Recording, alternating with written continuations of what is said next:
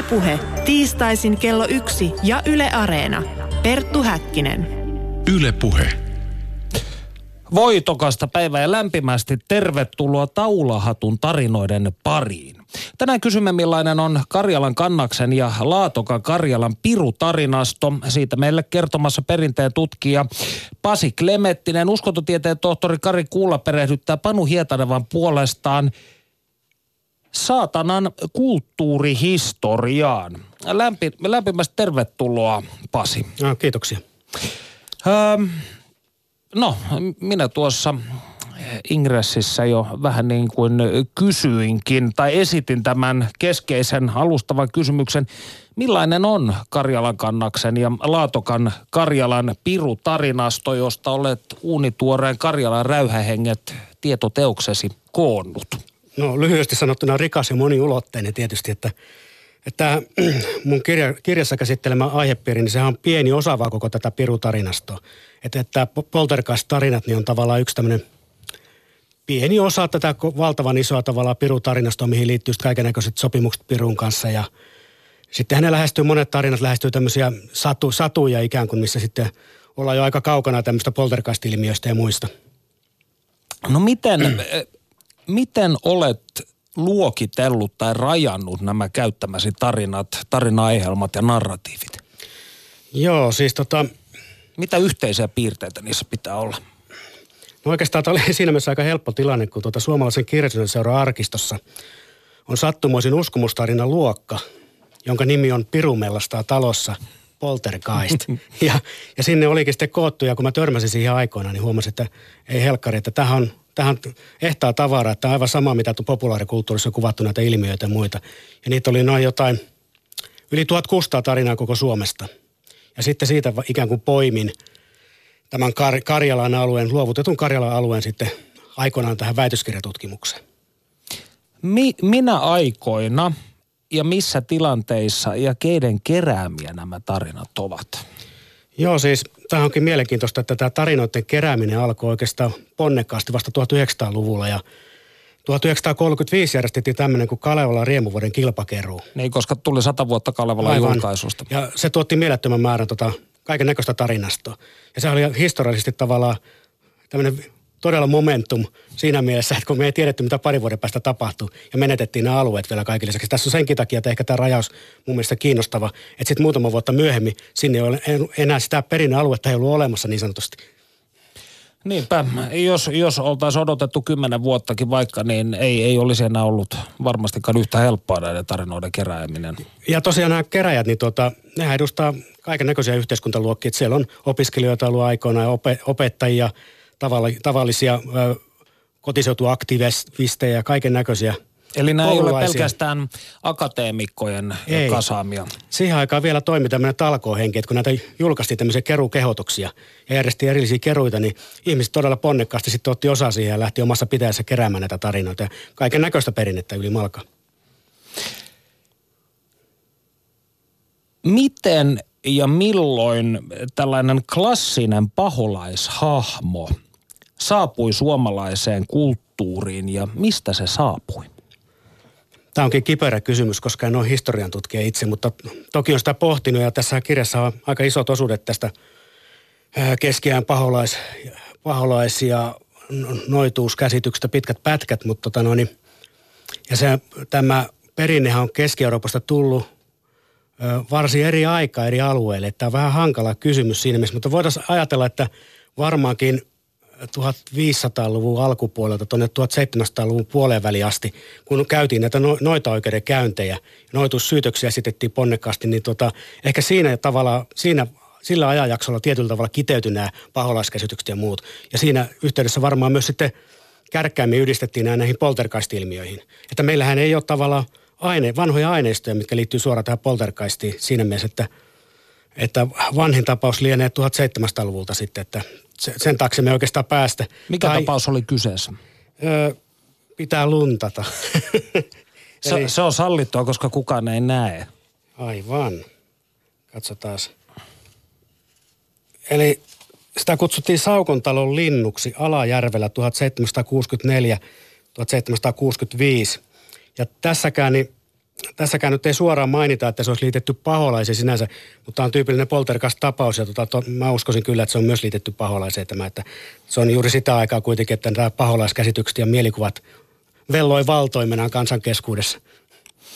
Eli oliko tämä piru yläkäsite jonkin näköinen sateenvarjo, jonka alle kaikki erikoiset ja häiritsevät sattumukset voitiin jollain tavalla läntätä? Juuri näin, että tota, pirusta muodostui tämmöinen kansanperinteen keskushahmo oikeastaan, että siihen liitettiin piirteitä kaikista näistä vanhemmista uskomusolennoista, haltioista, tontuista, kaikesta, että meillähän on myös muistinpanoja siitä, että myös haltia ja tonttu voi äityä tämmöiseksi polterkaistiksi. Mä en ole itse niitä erityisesti tutkinut, mutta siis tämä tiedetään joka tapauksessa, että voisi ajatella, että ennen kuin tämä paholaisusko todenteolla saapui Suomeen, niin voisi ajatella, että vastaavan tyyppisiä ilmiöitä on liitetty sitten nimenomaan haltiauskoon, joka on erittäin vanha.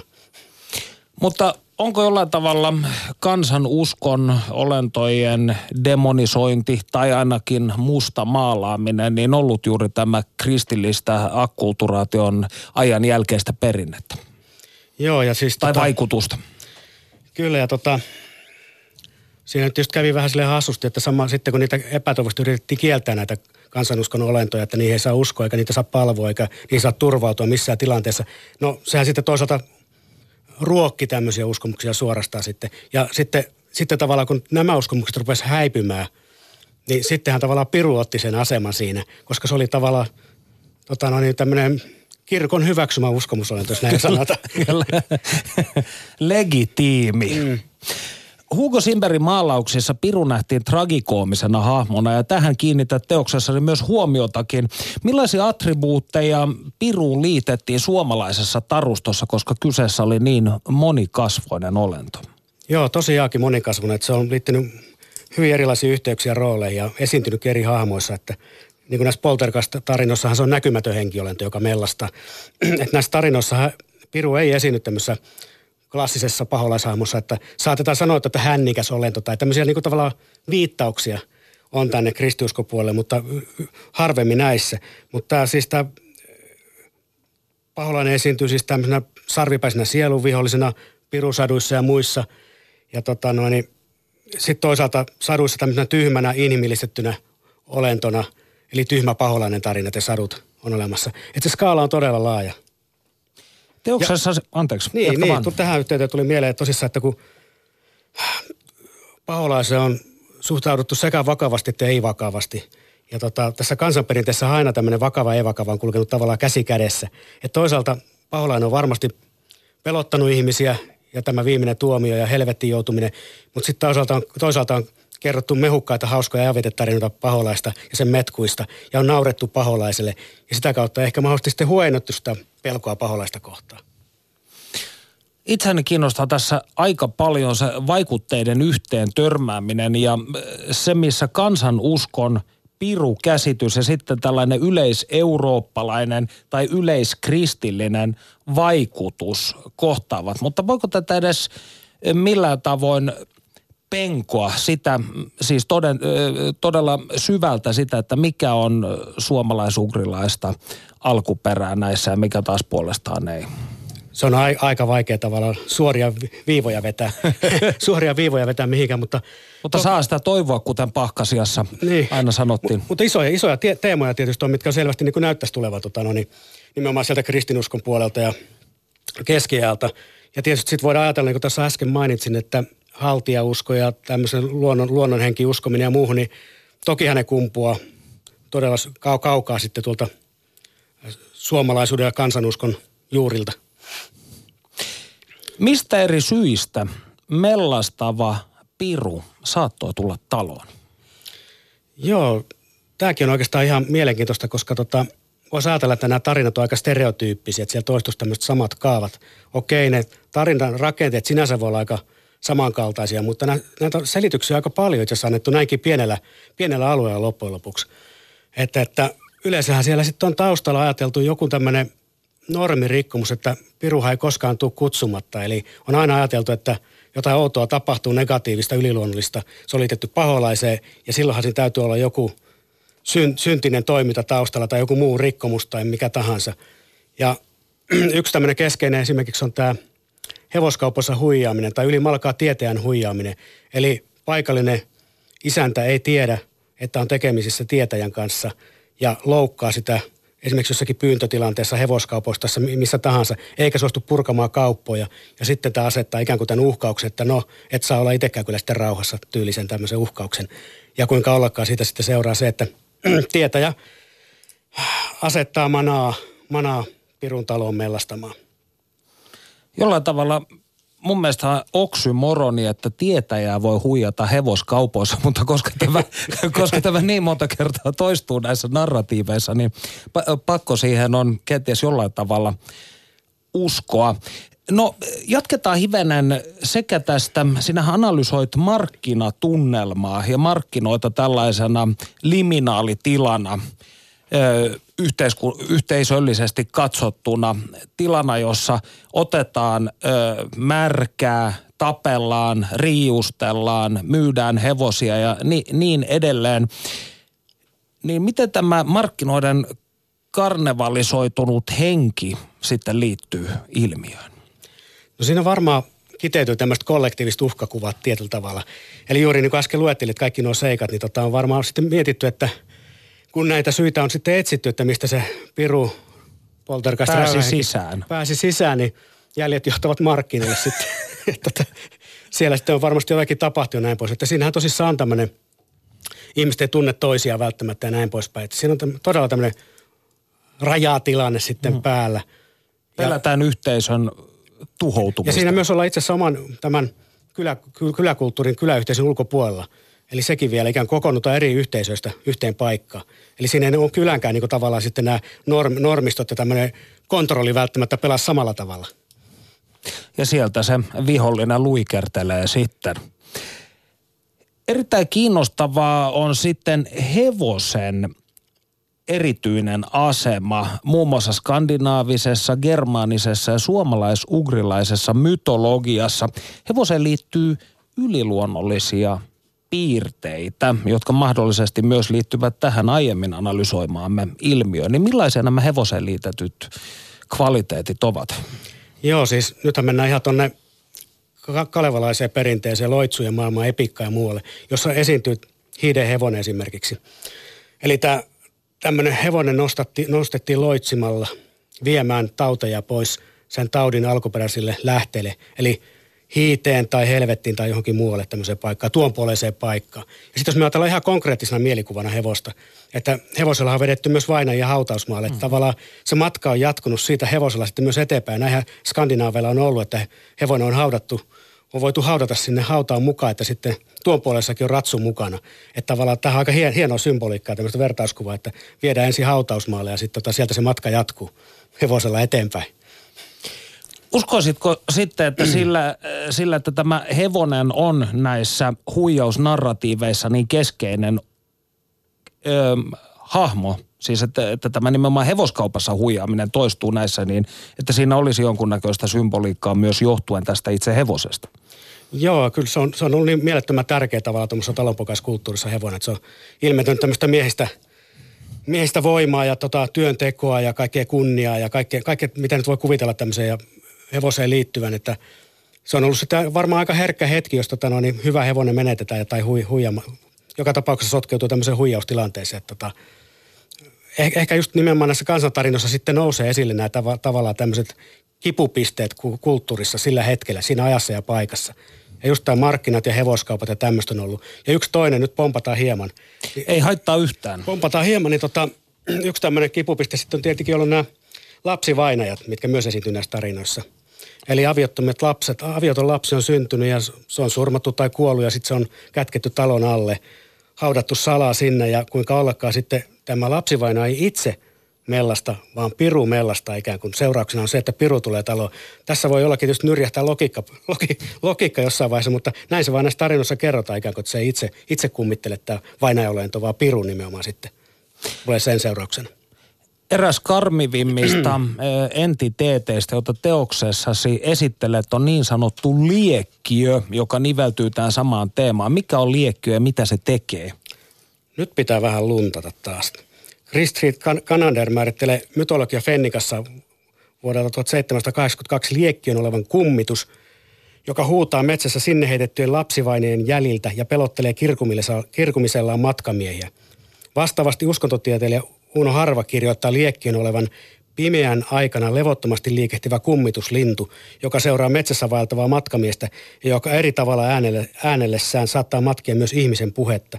Ja näissähän mä oon tässä niinku tavallaan etsinyt tämmöisiä myyttisten, myyttisten mielikuvien yhdistelmiä rakentunut tämmöistä mosaikkiä tässä omassa kirjassa ja seurannut näitä tämmöisiä sivupolkuja, pieniä johtolankoja.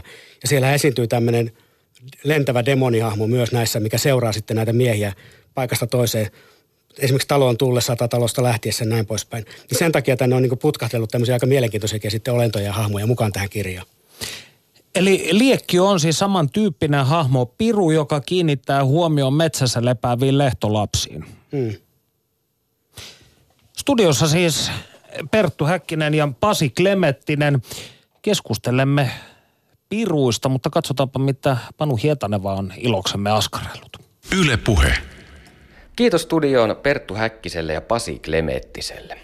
Minä, toimittaja Panu Hietaneva, päätin jatkaa paholaisen parissa seikkailua, tutustua tarkemmin sielun vihollisen kulttuurihistoriaan ja selvittää, millainen on paholaisen menneisyys. Saavuin tapaamaan tietokirjailija ja teologian tohtori Kari Kuulaa, joka on kirjoittanut paholaisen biografia, pahan olemus, historia ja tulevaisuus teoksen. Hänen johdatuksellaan matkaamme seuraavaksi sanalla sanoen pahan alkuun ja juureen. Hyvää päivää Kari Kuula ja tervetuloa radio-ohjelmaamme. No kiitos, kiitos. Ensiksi täytyy tietenkin selvittää se, mistä puhutaan, kun puhutaan paholaisesta. Me etsimme tänään niin sanotun klassisen paholaisen juuria, mutta mikä oikein on tämä klassinen paholainen? Kristinuskon katsannossa, kristillisessä skenessä, klassinen paholainen on persoonallinen henkiolento, alkujaan luotu hyväksi, mutta langennut, muuttunut, rappeutunut, turmeltunut pahaksi. Erittäin voimakas olento, enkeleiden kaltainen, pahojen enkelien johtaja, persoonallinen olento, eli hänellä on tavoitteita, hänen tavoitteenaan on ihmiskunnan tuho ja Jumalan suru. Eli hän on kaiken hyvän, kauniin ja rakastettavan arkkivihollinen. Tämä edellä mainittu klassinen tapa on vain yksi tapa hahmottaa paholaisen olemus, mutta millaisia muita niitä on olemassa? Jos tämä klassinen versio, jos tämä on se ikään kuin mainstream-versio, virallinen paholaisversio, niin sitten kristillinen traditio ja sen rinnalla kulkeneet ajatusvirrat tuntevat kolme toisenlaista paholaiskuvaa. Sellainen dualistinen versio esittää, että alun perinkin Jumalan rinnalla on ollut yhtä vahva, yhtä ikuinen, yhtä ajaton, toisenlainen mahti. Ja jos Jumala on hyvä, niin tämä toisenlainen mahti on paha. Jos Jumala luo ja rakentaa, tämä toinen mahti purkaa ja tuhoaa. Ja tässä dualistisessa mallissa paholainen on sitten tämä toinen Jumalan vastapuoli, jingin yang, pimeyden valon pimeys. No sitten on sellainen versio, jossa ajatellaan niin, että, että oikeastaan persoonallista paholaista ei ole olemassakaan, mutta Jumala itse toimii välillä sillä tavalla, että ihmisten on sitä vaikea ymmärtää. Jumala rankaisee, Jumala koettelee, Jumala rakentaa, mutta Jumala myös käsittämättömyyksissään tuhoaa ja tekee sellaisia asioita, mitä ihmisten on vaikea hyväksyä. Ja silloin ihmiset kokevat Jumalan toiminnan jonkinlaisen pahan suovan olennon toimintana. Ja silloin Jumalasta puhutaan paholaisretoriikalla. Paholainen on tällöin ikään kuin Jumalan varjopuoli kun Jumala tekee hyvää, hän tekee oikean käden työtä ja sitten kun Jumala tekee sellaista, mitä ihmisen on vaikea hyväksyä, niin silloin puhutaan paholaisesta Jumalan vasemman käden toimijasta. Ja sitten valistuksen aikana syntyi sellainen käsitys, että paholainen on symboli, radikaalin pahan symboli. eräänlainen apukäsite, jonka avulla voidaan pohtia ja ihmetellä pahan olemusta, historiaa ja tulevaisuutta. Klassinen paholainen lainausmerkeissä syntyi juutalaisen kulttuurin piirissä kolmisen sataa vuotta ennen ajanlaskun alkua, kun ihmisten maailmankuvaan ilmestyi eskatologisia piirteitä. Mitä silloin oikein tapahtui? Kuinka ihmisten maailmankuva muuttui sellaiseksi, että siinä oli tilaa paholaiselle? Eskatologisia piirteitä, eli pohdittiin tuonpuoleisia kysymyksiä, ei vain Jumalaa, vaan myös enkeleitä ja kuoleman jälkeistä. Paholaisia hahmo tosiaan syntyy sekä varhaisen juutalaisuuden että varhaisen kristinuskon sisällä. Ja juutalaisen uskon tuli tosiaan muutama vuosisata ennen ajalaskun taitetta ehkä persialaisen ajattelun vaikutuksesta dualistisia painotuksia – kun ruvettiin ajattelemaan, että on vain yksi Jumala olemassa, niin silloin maailman pahuudelle ja kärsimykselle oli löydettävä selitys jostain muualta kuin tästä yhdestä Jumalasta. Näin pahuuden pohtiminen kutsui esiin paholaisen hahmon. Myös Israelin kansan omat vastoinkäymiset houkuttelivat ajattelemaan, että kyse ei ole pelkästään siitä, että Jumala koettelee meitä – tai jos Jumala koettelee meitä, niin hän tekee sen vasemman käden jonkinlaisen ilkeän pahan enkelin välityksellä. Ja niinkin on, että kreikkalainen ajattelu vaikutti juutalaisuuteen, kulttuuri ikään kuin filosofistui, pohdittiin se metafyysisiä tuonpuoleisia kysymyksiä entistä innokkaammin ja älyllisemmin. Ja silloin kun enkeleitä pohdittiin, niin ja ajateltiin, että meidän ihmisten maailmassa on pahaa ja langenneisuutta, niin siitä oli jotenkin luontevaa olettaa, että sama pätee enkelien maailmaan. Enkelten maailmassakin on pahaa ja langenneisuutta. Ja tästä sitten syntyy usko paholaiseen. Kuva tästä paholaisuskon synnystä ja sen varhaisvaiheista piirtyy tutkimalla kaanonin ulkopuolelle jäänyttä juutalaista kirjallisuutta. Mitä tämä kirjallisuus oikein on ja millaista tietoa sieltä löytyy paholaisen varhaisvaiheista? Vanha ja uusi testamentti sisältää vain osan sen ajan juutalaiskristillistä kirjallisuutta. Meille on säilynyt aika paljon sellaistakin kirjallisuutta, jota ei otettu pyhien kirjoitusten joukkoon, mutta jonka syntyhistoria ja kulttuuritausta on hyvin samanlainen kuin raamatun. Ja tästä kirjallisuudesta löytyy aika paljonkin lisätietoa paholaishahmosta. Kerrotaan muun muassa paholaisesta paratiisissa, kuinka hän käärmeen hahmossa houkuttelee Eevan syntiin lankeemukseen. Myös paholaisen omasta lankeemuksesta tiedetään tässä kirjallisuudessa enemmän. Kuinka hänet luotiin hyväksi, mutta hän lankesi pahaan. Ja paholaisen apuvoimista, pienemmistä pahoista enkeleistä, näistä demoneista, niistäkin tiedettiin enemmän. Tämä kanonin ulkopuolinen kirjallisuus täydentää kivasti sitä kuvaa, joka kanonisesta kirjallisuudesta avautuu. Mistä muuten nimi saatana on alun perin lähtöisin? Onko tästä tietoa?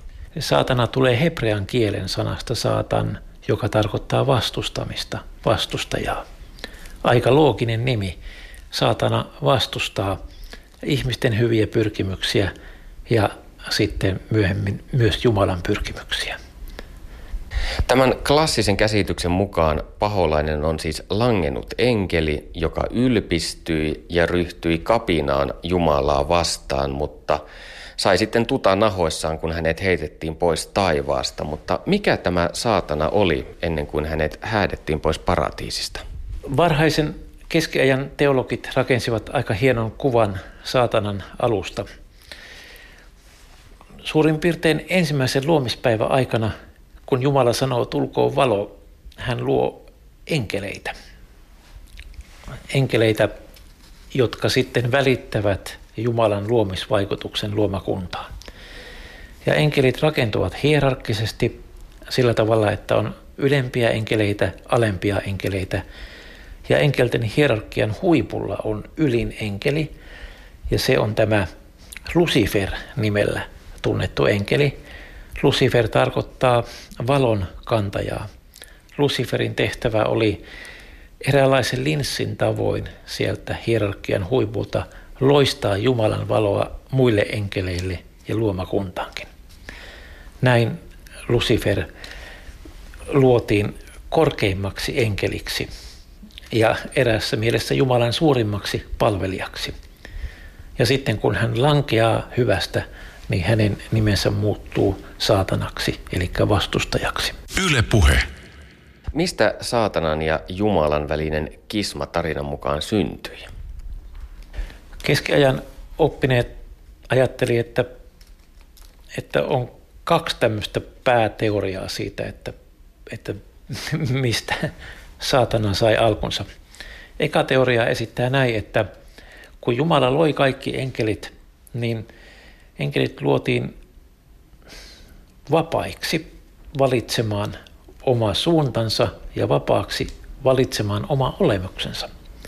Olemisensa ensi hetkellä enkelit saivat päättää, että asettuvatko he palvelemaan Jumalaa, asettuvatko he hyvän puolelle vai haluavatko he seurata omaa tietään, valitsevatko he itse oman suuntansa. Ja tällä olemisensa ensi hetkellä saatana katsoi ensin ylöspäin Jumalaa, sitten katsoi alaspäin itsensä alapuolelle, al, itsensä alapuolelle luotua enkelihierarkiaa ja päätti, että en halua palvella Jumalaa, haluan kulkea omaa tietäni. Ja kun Lucifer sitten kiertäytyy Jumalan antamasta kutsusta, hän katkaisee yhteytensä kaikkein hyvään. Ja silloin hän rappeutuu, hän rapistuu ja hän menettää hyvyyden ja hänestä tulee paha. Näin kulkee tämä ensimmäinen teoria. Toinen teoria esittää, että kun kaikki enkelit oli luotu ja luomispäivät etenevät, niin viimeisenä luodaan ihminen. Ja kun ihminen on luotu, niin ihminen onkin erilainen olento kuin muut elävät olennot. Ihminen on luotu aivan erityiseksi Jumalan kuvaksi. Ja enkeleille annetaan tehtäväksi auttaa, varjella ja suojella ihmisiä. Ja tässä vaiheessa Lucifer vierastaa tätä ideaa. Lucifer kokee, että minähän olen enkeleistä korkein, miksi minun pitäisi auttaa ja palvella ihmisiä. Ja toisaalta ajatellaan niin, että Luciferille tulee vähän kateutta. Enkelit on luotu vain enkeleiksi, mutta ihmiset on luotu Jumalan kuviksi.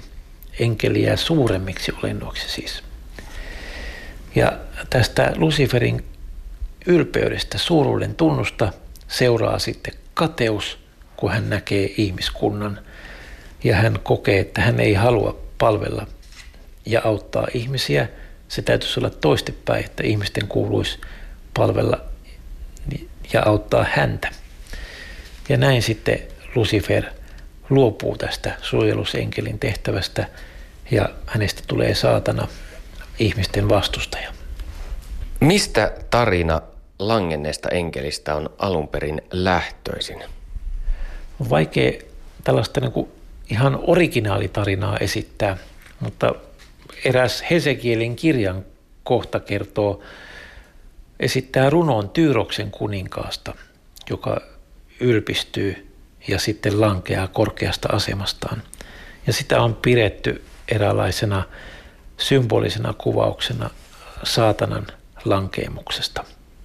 Tietysti ajatus saatanan lankeemuksesta on syntynyt myös niin kuin sellainen järkeilyn kautta, että on, vaikka ei olisi ollut mitään tämmöistä alkukertomusta, niin on järkeilty, että kun Jumala on luonut kaiken hyväksi, eikä ole tahtonut pahaa, niin jossain on täytynyt tapahtua jonkinlainen onnettomuus tai ikään kuin koneiston rikkoutuminen. Saatanan on täytynyt jossain vaiheessa langeta ja luopua Jumalan tahdosta.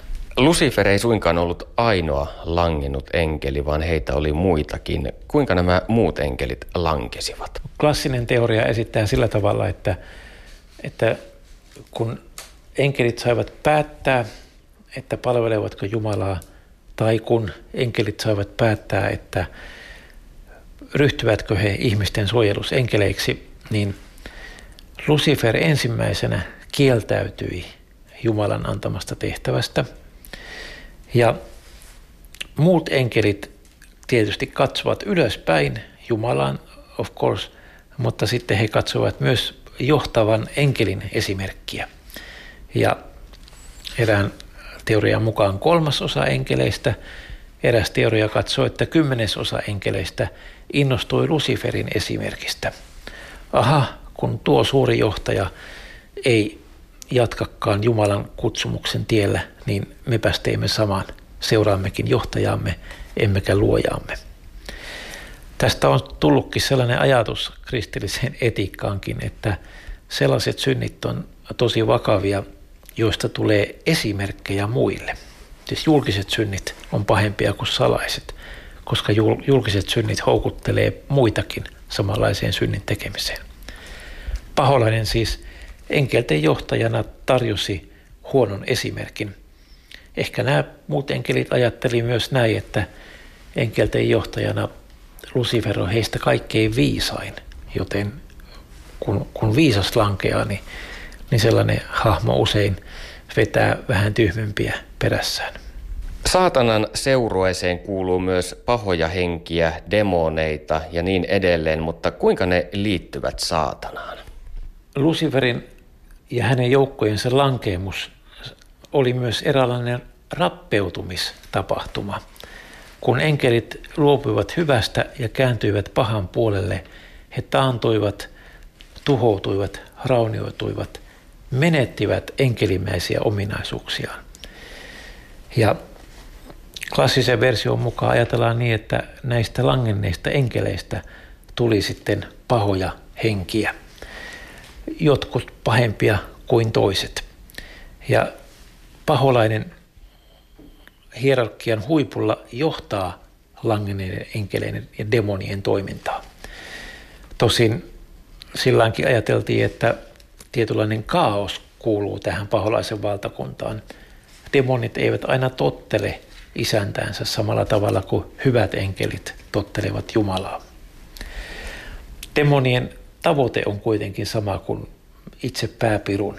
Demonit pyrkivät houkuttelemaan ihmisiä pahaan ja pyrkivät estämään Jumalan hyvät pyrkimykset ihmiskunnan pelastamiseksi. Niinpä demonit voivat vaikuttaa, aiheuttaa erilaisia onnettomuuksia.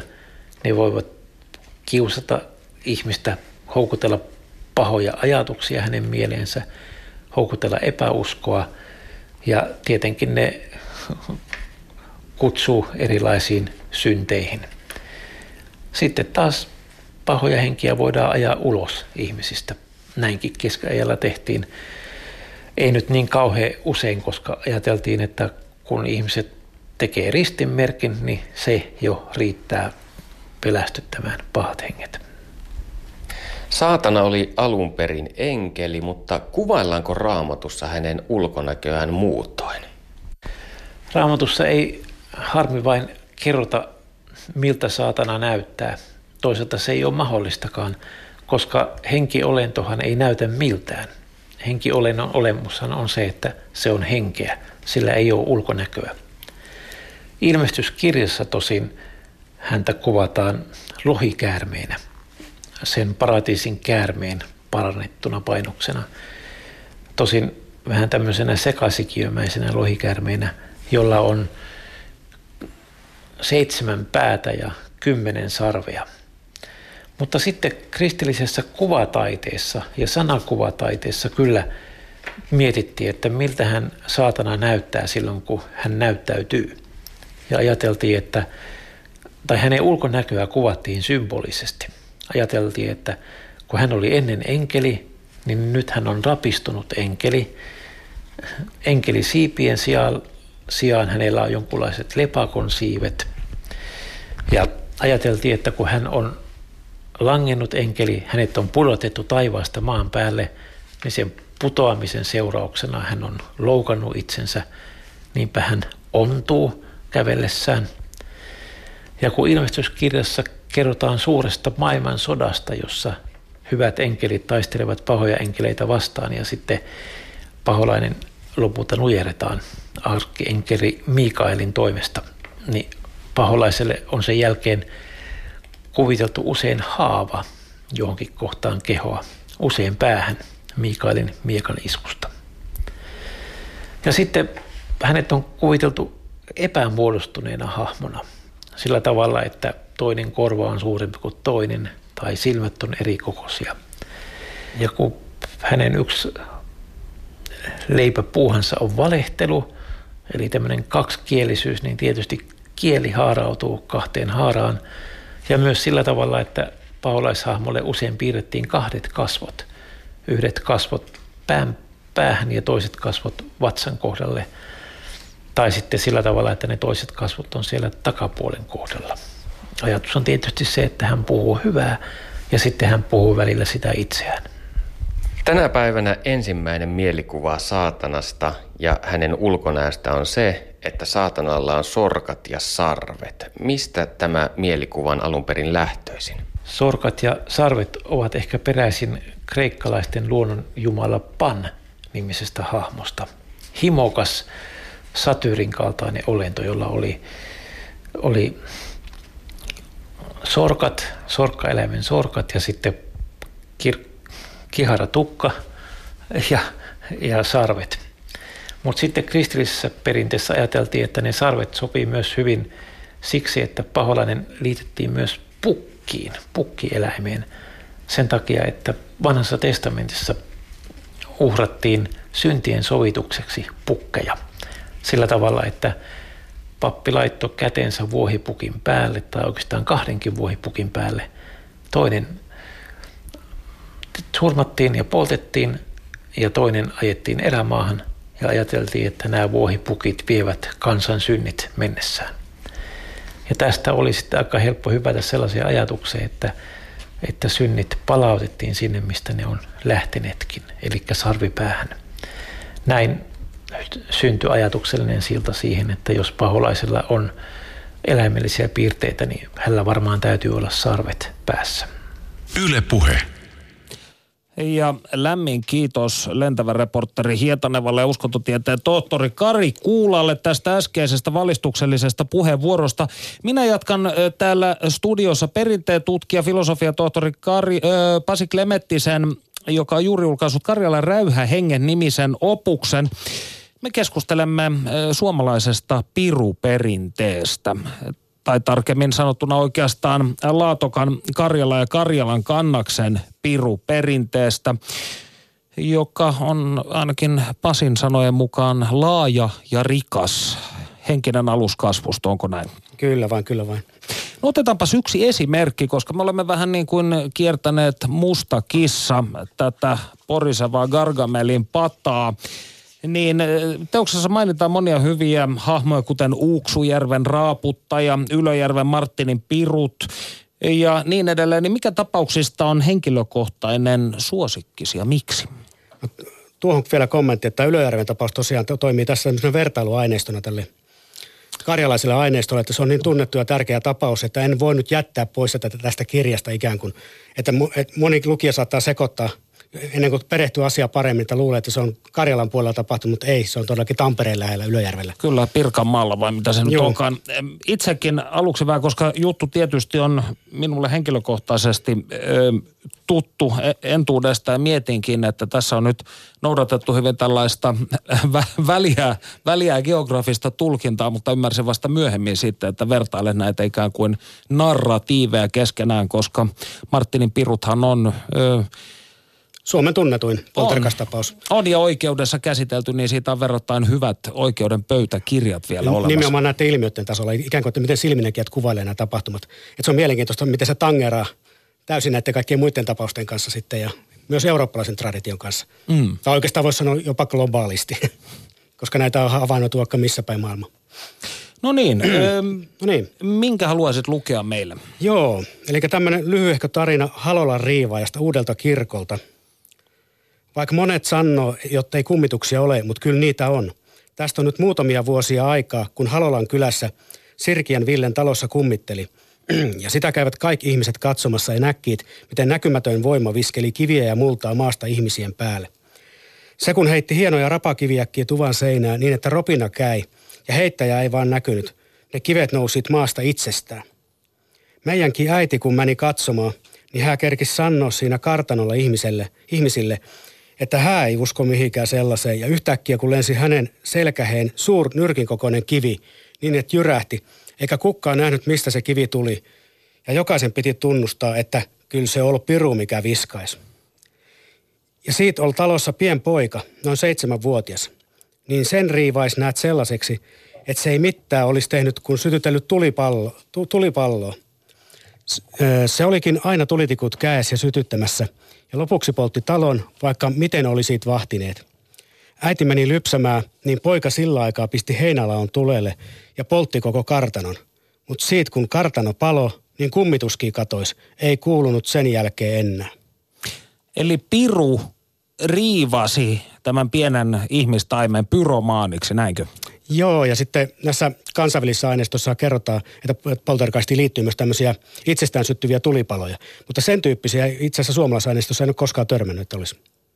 Ja sittenhän täällä on toinenkin tapaus, missä pien, nuori, nuori tyttö sitten joutuu tämmöisen tavallaan riivauksen kohteeksi, että sängyn alta kuuluu outoa raaputusta.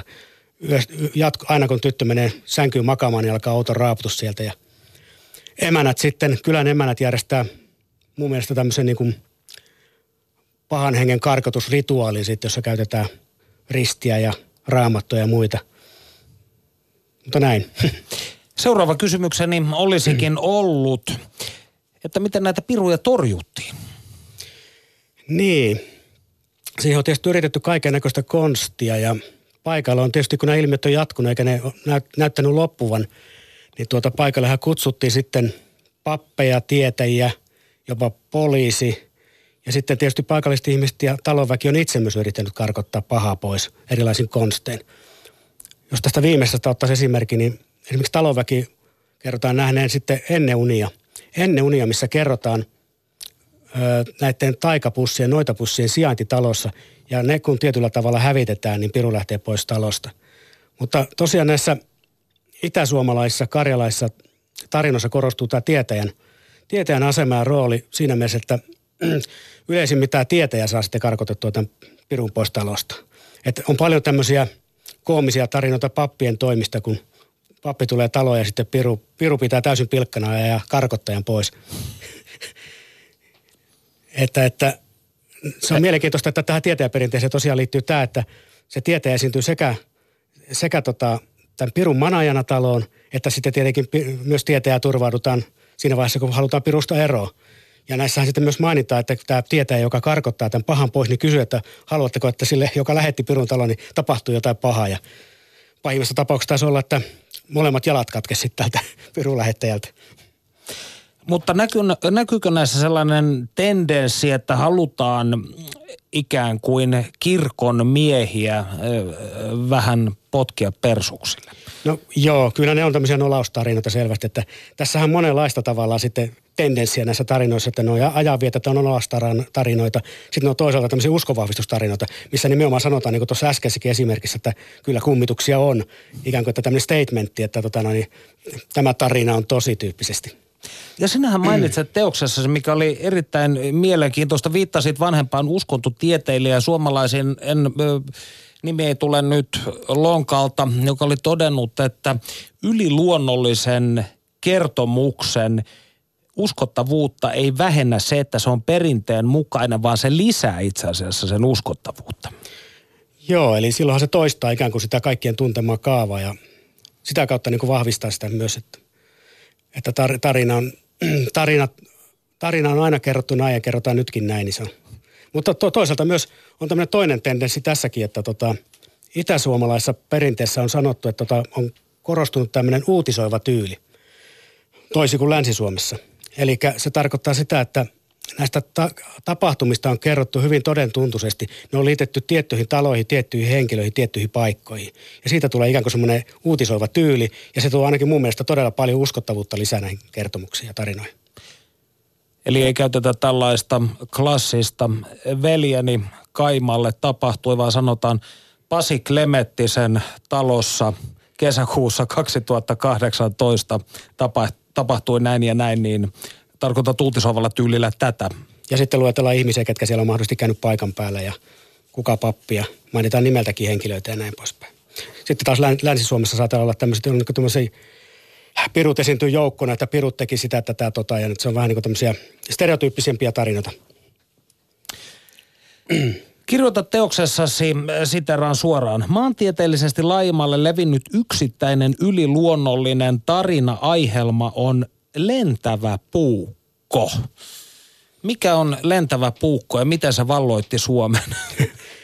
Joo, siis puukkohan tietysti on tarvekalu, mikä jokaisesta talosta varmasti löytyy ja useampikin niinä aikoina. Ja tuota, se varmaan liittyy tämmöiseen kollektiiviseen, yhteisölliseen uhkakuvatavalla, että tämmöinen terä, teräisine sitten lentää hallitsemattomasti, kieputtelee, nousee, laskee, pysähtyy, lentää lähelle ihmisen kehoa, mutta ei kuitenkaan loppujen lopuksi tee mitään merkittäviä vahinkoja ihmiselle. Et se on tietysti mielenkiintoista näissä, että vaikka täällä puukot lentelee ja muuta kuvaillaan, niin koskaan ei mitään todella, esimerkiksi kukaan ei kuole koskaan näissä tarinoissa. Että kaikenlaista muuta vammaa voi pientä tulla, mutta että tämä puukko on tietysti varmaan ollut helposti sitten liittää näihin tarinoihin tämmöisenä uhkakuvana, että esimerkiksi se, mikä ei esiinny koskaan näissä tarinoissa on, että kirves, koska varmaankaan siellä tuvassa sisällä ei säilytetty kirvestä yleensä. Että on myös vähän niin kuin pragmaattisia ratkaisuja. Ja ö, lentääkö puukko sisätiloissa? Joo, nimen, nimenomaan, nimenomaan. Näetkö muuten näissä, totesit, että tämä on maantieteellisesti laajimmin levinnyt, peittää suurimman alueen Suomen maasta, mutta onko näissä narratiiveissa tai tarinaohjelmissa muuten maantieteellisiä eroja? Oletko tutkinut edestä taas? Mm. No tietysti tämä, niin kuin tuossa aikaisemmin jo mainitsin, niin tietäjän rooli on Itä-Suomessa selkeästi, tai koko tällä savokarjalaisella alueella, niin on ollut merkittävämpi. Ja sitä kautta se esiintyy, niin kuin äsken tuossa mainitsin, niin eri rooleissa tätä tieteen näissä tarinoissa. Ja papit on sitten ehkä enemmän siellä lännessä. Öö, ei nyt tule äkkiseltä oikeastaan muuta no, tuommoista suurempaa mieleen. Miksi uunin pankolla ja uunin ja seinän välisellä so- solalla eli ravilla on niin keskeinen paikka pirutarinoissa ja noituususkomuksissa? No tämä nyt on osittain mun oma tulkintaa, mitä mä oon esittänyt jo siellä väitöskirjassani aikoina, että tuota, tämä uunihan niin tavallaan symboloi koko tämän talon turvallisuutta, lämpöä ja näin poispäin, keskus, keskuspaikkaa. Ja uunilla on asunut muinoin myös tontut ja haltijat. Eli ne on turvannut tämän talon onnen ja rauhan – ja nyt sitten näissä tarinoissa, kun tämä räyhenki pesiytyy sinne, ja myös nämä taikavälineet on mahdollisesti kätketty sinne uunin läheisyyteen, niin se on tavallaan kumonnut tämän haltijan vaikutuksen ja roolin, ja siitä syntyy sitten tämä kaos ja epäjärjestys tavallaan. Et näissä ei suoraan tietenkään puhuta, että, että siellä olisi ollut tämmöinen kodinhaltija, jonka piru sitten ihan konkreettisesti syrjäyttäisi heittää sieltä uunin päältä pois, vaan tämä on niin kuin tavallaan mun tulkinta. Ja sitten tietysti tämä sola, pimeä loukko – nyt ihan tälle konkreettisesti ajatellenkin, niin se on pelottava. Jokainen, joka on käynyt tuommoisessa vanhassa maatalossa, niin pikkulapset, niin se on semmoinen pelottava paikka, minne ihminen ei mahdu. Ja sinne taskulampulla korkeintaan sitten näkee, että mitä siellä perällä on.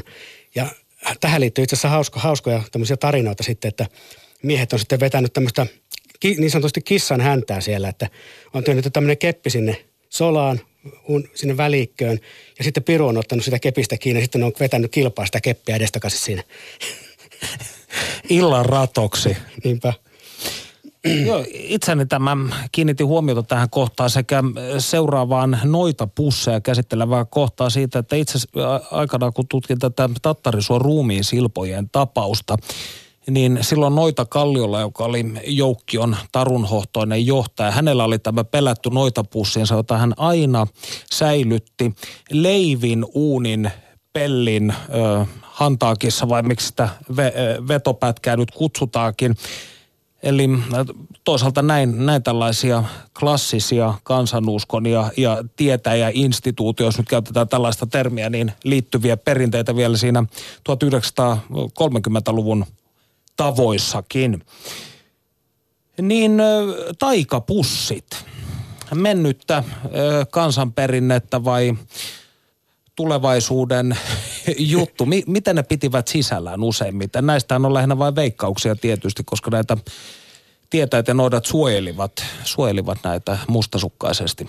Joo, ja nyt sitten pitää vielä erottaa, että on kahden tyyppisiä ainakin taikapusseja ja noita pusseja olemassa. Siis se juuri, mikä äsken mainitsit, ikään kuin tämä henkilökohtainen taikapussi, missä on kaikkia ö, tavallaan näitä hyviä elementtejä mm. säilytetty taikomista varten ja parantamista varten. Ja sitten taas tämä, mikä aiheuttaa pahaa, niin sehän, sehän sitten kätkettiin ja piilotettiin tänne taloon. Ja useimmiten se sisälsi kalmaan, eli vainajiin liittyviä esineitä, vaatekappaleita tai ruumiin kanssa kosketuksessa olleita vaatekappaleita, ö, hiuksia, hiuksia, mitä liekkää. Ö, Lapista puhutaan muun muassa, että siellä on kerätty tämmöistä härmää ruumista, jopa tämmöistä, mikä kertyy kuolleen, kuolleen ihmisen iholle tämmöinen kerrostuma, niin sitä on otettu jopa talteen ja sitä on sotkettu kahvia ja myrkytetty ihmisen jopa. Niin siis tämmöistä jotain erit, eri, erittyvää, ruumista erittyvää tämmöistä nestettä. Neste ja rasvan seosta. Eli, eli ne on aika rankkoja juttuja sitten, mutta niitä nyt ei sitten täällä Karjalassa kyllä sitten ole. Mutta tosissaan tämmöisiä äh, vainajia tuon puoleiseen liittyviä esineitä aika paljon sitten näissä tämän tyyppisissä taikapusseissa. Ja ne sitten todellakin piti kätkeä tänne taloon tiettyyn taikapaikkaan. Eli puhutaan justi kynnyksen alle. Ne on tämmöisiä perinteisiä taikapaikkoja, kynnys. Ö, ta- li, li, liminaalinen. Nimenomaan. Oman kerran. ja vieraan välillä sinne kynnys. Ö, turvallinen ja vieras ulkomaailma siinä. Mm. Ja sitten tietysti tota uunin läheisyyteen juuri tämä niin tavallaan sen kodin onnen ja turvan läheisyyteen ja vintille savupiipun juurelle kätketty näitä. Ja todellakin sitten niitä ei saanut jättää sinne, vaan ne piti hävittää jollain tavalla pois, että ja palauttaa mahdollisesti jopa takaisin sinne hautausmaalle. Kuolemanjärvellä kerrottiin tarinaa Kuren Helenasta, joka keräili hautuu mailta hiuksia muuttaakseen vainajien henget tahdottomiksi käskyläisikseen. Niin tämä nyt haiskahtaa vuudulta, jos jokin. Kuinka universaaleja nämä kotimaisen noituuden komponentit sun mielestä ovat? Ainakin noita bussejen sisältöönä käytettiin tarinoiden mukaan muun muassa silmäpuolia sisiliskoja. Joo, toi onkin vähän hankala kysymys. Tosissaan vaatisi vähän laajempaa tutkimusta, mutta Tämä on tietysti helppo sanoa, että esimerkiksi Länsi-Suomessa nämä trullitarinat ja muut, niin niissä on hyvin stereotyyppistä tavalla, että se on, toistuu samanlaisena. Mutta Itä-Suomessa jälleen kerran nostan esille tämän tietäjien roolin. Eli siellähän tota, no, tämä noita, noita sana viittaa nimenomaan tietäjään. Eli se on synonyymi. Hmm. Eli siellä ei ole tämmöistä selkeää jaottelua siihen hyvään ja pahaan, noitaa ja tietäjää. Ne on hoitanut periaatteessa molemman, tyyppi, molemman tyyppisiä tehtäviä tapauksista, liit, tapauksista riippuen ja tämmöinen noita tai tietäjä on myös voitu palkata aiheuttamaan pahaa, esimerkiksi kostoksi nimenomaan jollekin, että joku on loukannut tai huijannut jotakin. No kuinka isona erona tai murtumana kollektiivisessa tietoisuudessa sitten näetään siirtymisen tällaisesta suomalaisesta kansanuskosta, jossa aikakäsitys oli mahdollisesti syklinen. Ei ollut tällaista dualismia tai vastakkainasettelua hyvän ja pahan välillä niin vahvasti, vaan elettiin animis, äh, animismissa, missä äh, henget saattoivat tehdä sekä äh, positiivisia että negatiivisia äh, temppuja, niin sitten tällaisen juutalaiskristilliseen selkeään dualismiin hyvän ja pahan välillä ja lineaariseen aikakäsitykseen. Tuo on tosi mielenkiintoista, miten tämä Piru on tavallaan – kotoistettu tänne kansanuskoon ja muulle. Että se todellakin toimii hyvässä ja pahassa. Ja miten tavallaan kauan se on sitten elänyt tämmöinen perinne. Jos ajatellaan, että 1900-luvulle pitkälle on tämmöinen elänyt käsitykset paho, kansanomaista paholaisista. Ja milloin on syntynyt ne alkuperäiset ideat, niin kuin tuhat, tuhat vuotta sitten vähintään ruvennut alkanut kehittymään nämä paholaiskäsitykset, niin tota, se, mitä siinä välillä on tapahtunut, niin sehän on meille tavallaan aika mysteeri sitten. Että meillä ei ole niin kuin tavallaan mitään lähteitä tutkia sitä, että miten tämä esimerkiksi paholais, paholainen on kehittynyt nyt tästä sitten tästä arkkityyppistä sieluvihollista tämmöiseksi veijariksi ja monissa eri rooleissa esiintyväksi kansanomaiseksi piruksi. Ja on, on itse pohtinut, että puhutaanko me oikeastaan niin samasta olennosta enää sitten, jos ajatellaan tätä pirua ja sitten tätä arkkityyppistä paholaista – vai onko tämä niin tavallaan liukunut jo johonkin, to, onko, se, onko se loppujen lopuksi joku toinen olento? Vaikka ne totta kai niillä on niin tälleen samanlaisia piirteitä ja toimintoja. No vastaappa omaan kysymykseesi nyt, kun aloitit. Puhummeko? No kyllä, kyllä varmasti kuitenkin loppujen lopuksi, koska siellä on myötä, myös näitä viittauksia sitten, mitkä taas kumpuaa ihan suoraan täältä kristillistä perinteistä sopimus paholaisen kanssa ja ää, miten piru, piru paholainen kuljettaa ihmistä ja miten sitten kuoleman jälkeen synnintekijät viedään helvettiin ja muuta vastaavaa.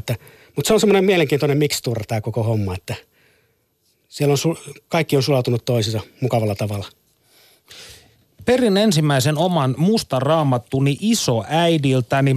Toisen kopion ostin edesmenneen valtakunnanjohtaja Pekka Siitoini oikealta kädeltä Olavi Koskelalta.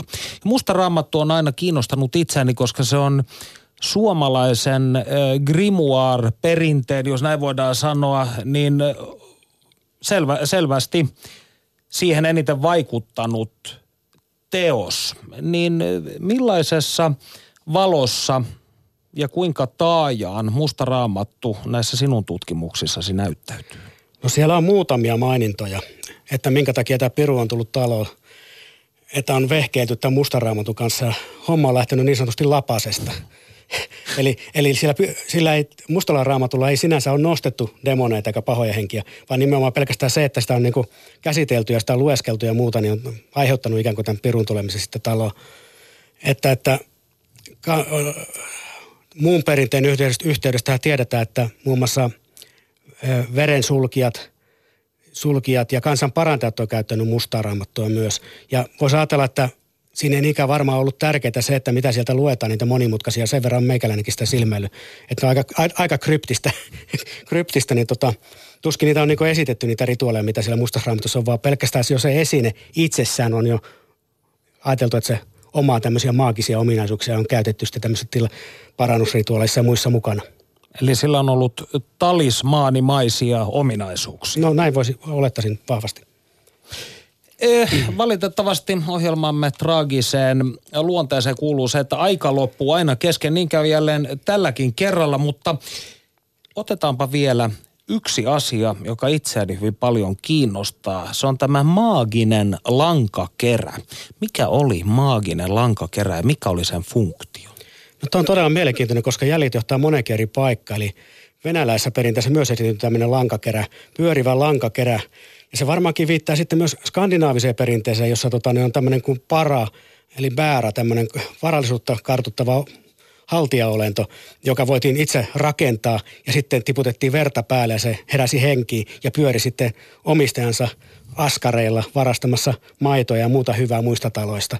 Ja sitten se on nyt jotenkin sotkeutunut tässä piruperinteessä, tämäkin on sitten sotkeutunut tänne, että se pyörivä kerää sitten ikään kuin ilmentää tätä pirun tulemista sinne taloon ja se nähdään tämmöisenä pyörivänä keränä siellä. Se on myös voinut olla olkikerä tai sitten tämmöinen tulinen pallo – jolloin mennään sitten enemmän tämmöinen pallosalaman puolelle näissä. Että todella mielenkiintoisia tämmöisiä myyttisiä ulottuvuuksia kyllä näissä perinteissä. Nyt meidän on valitettavasti pakko lopettaa. Lämmin kiitos vierailusta Pasi Klebettinen. Kiitos, kiitos.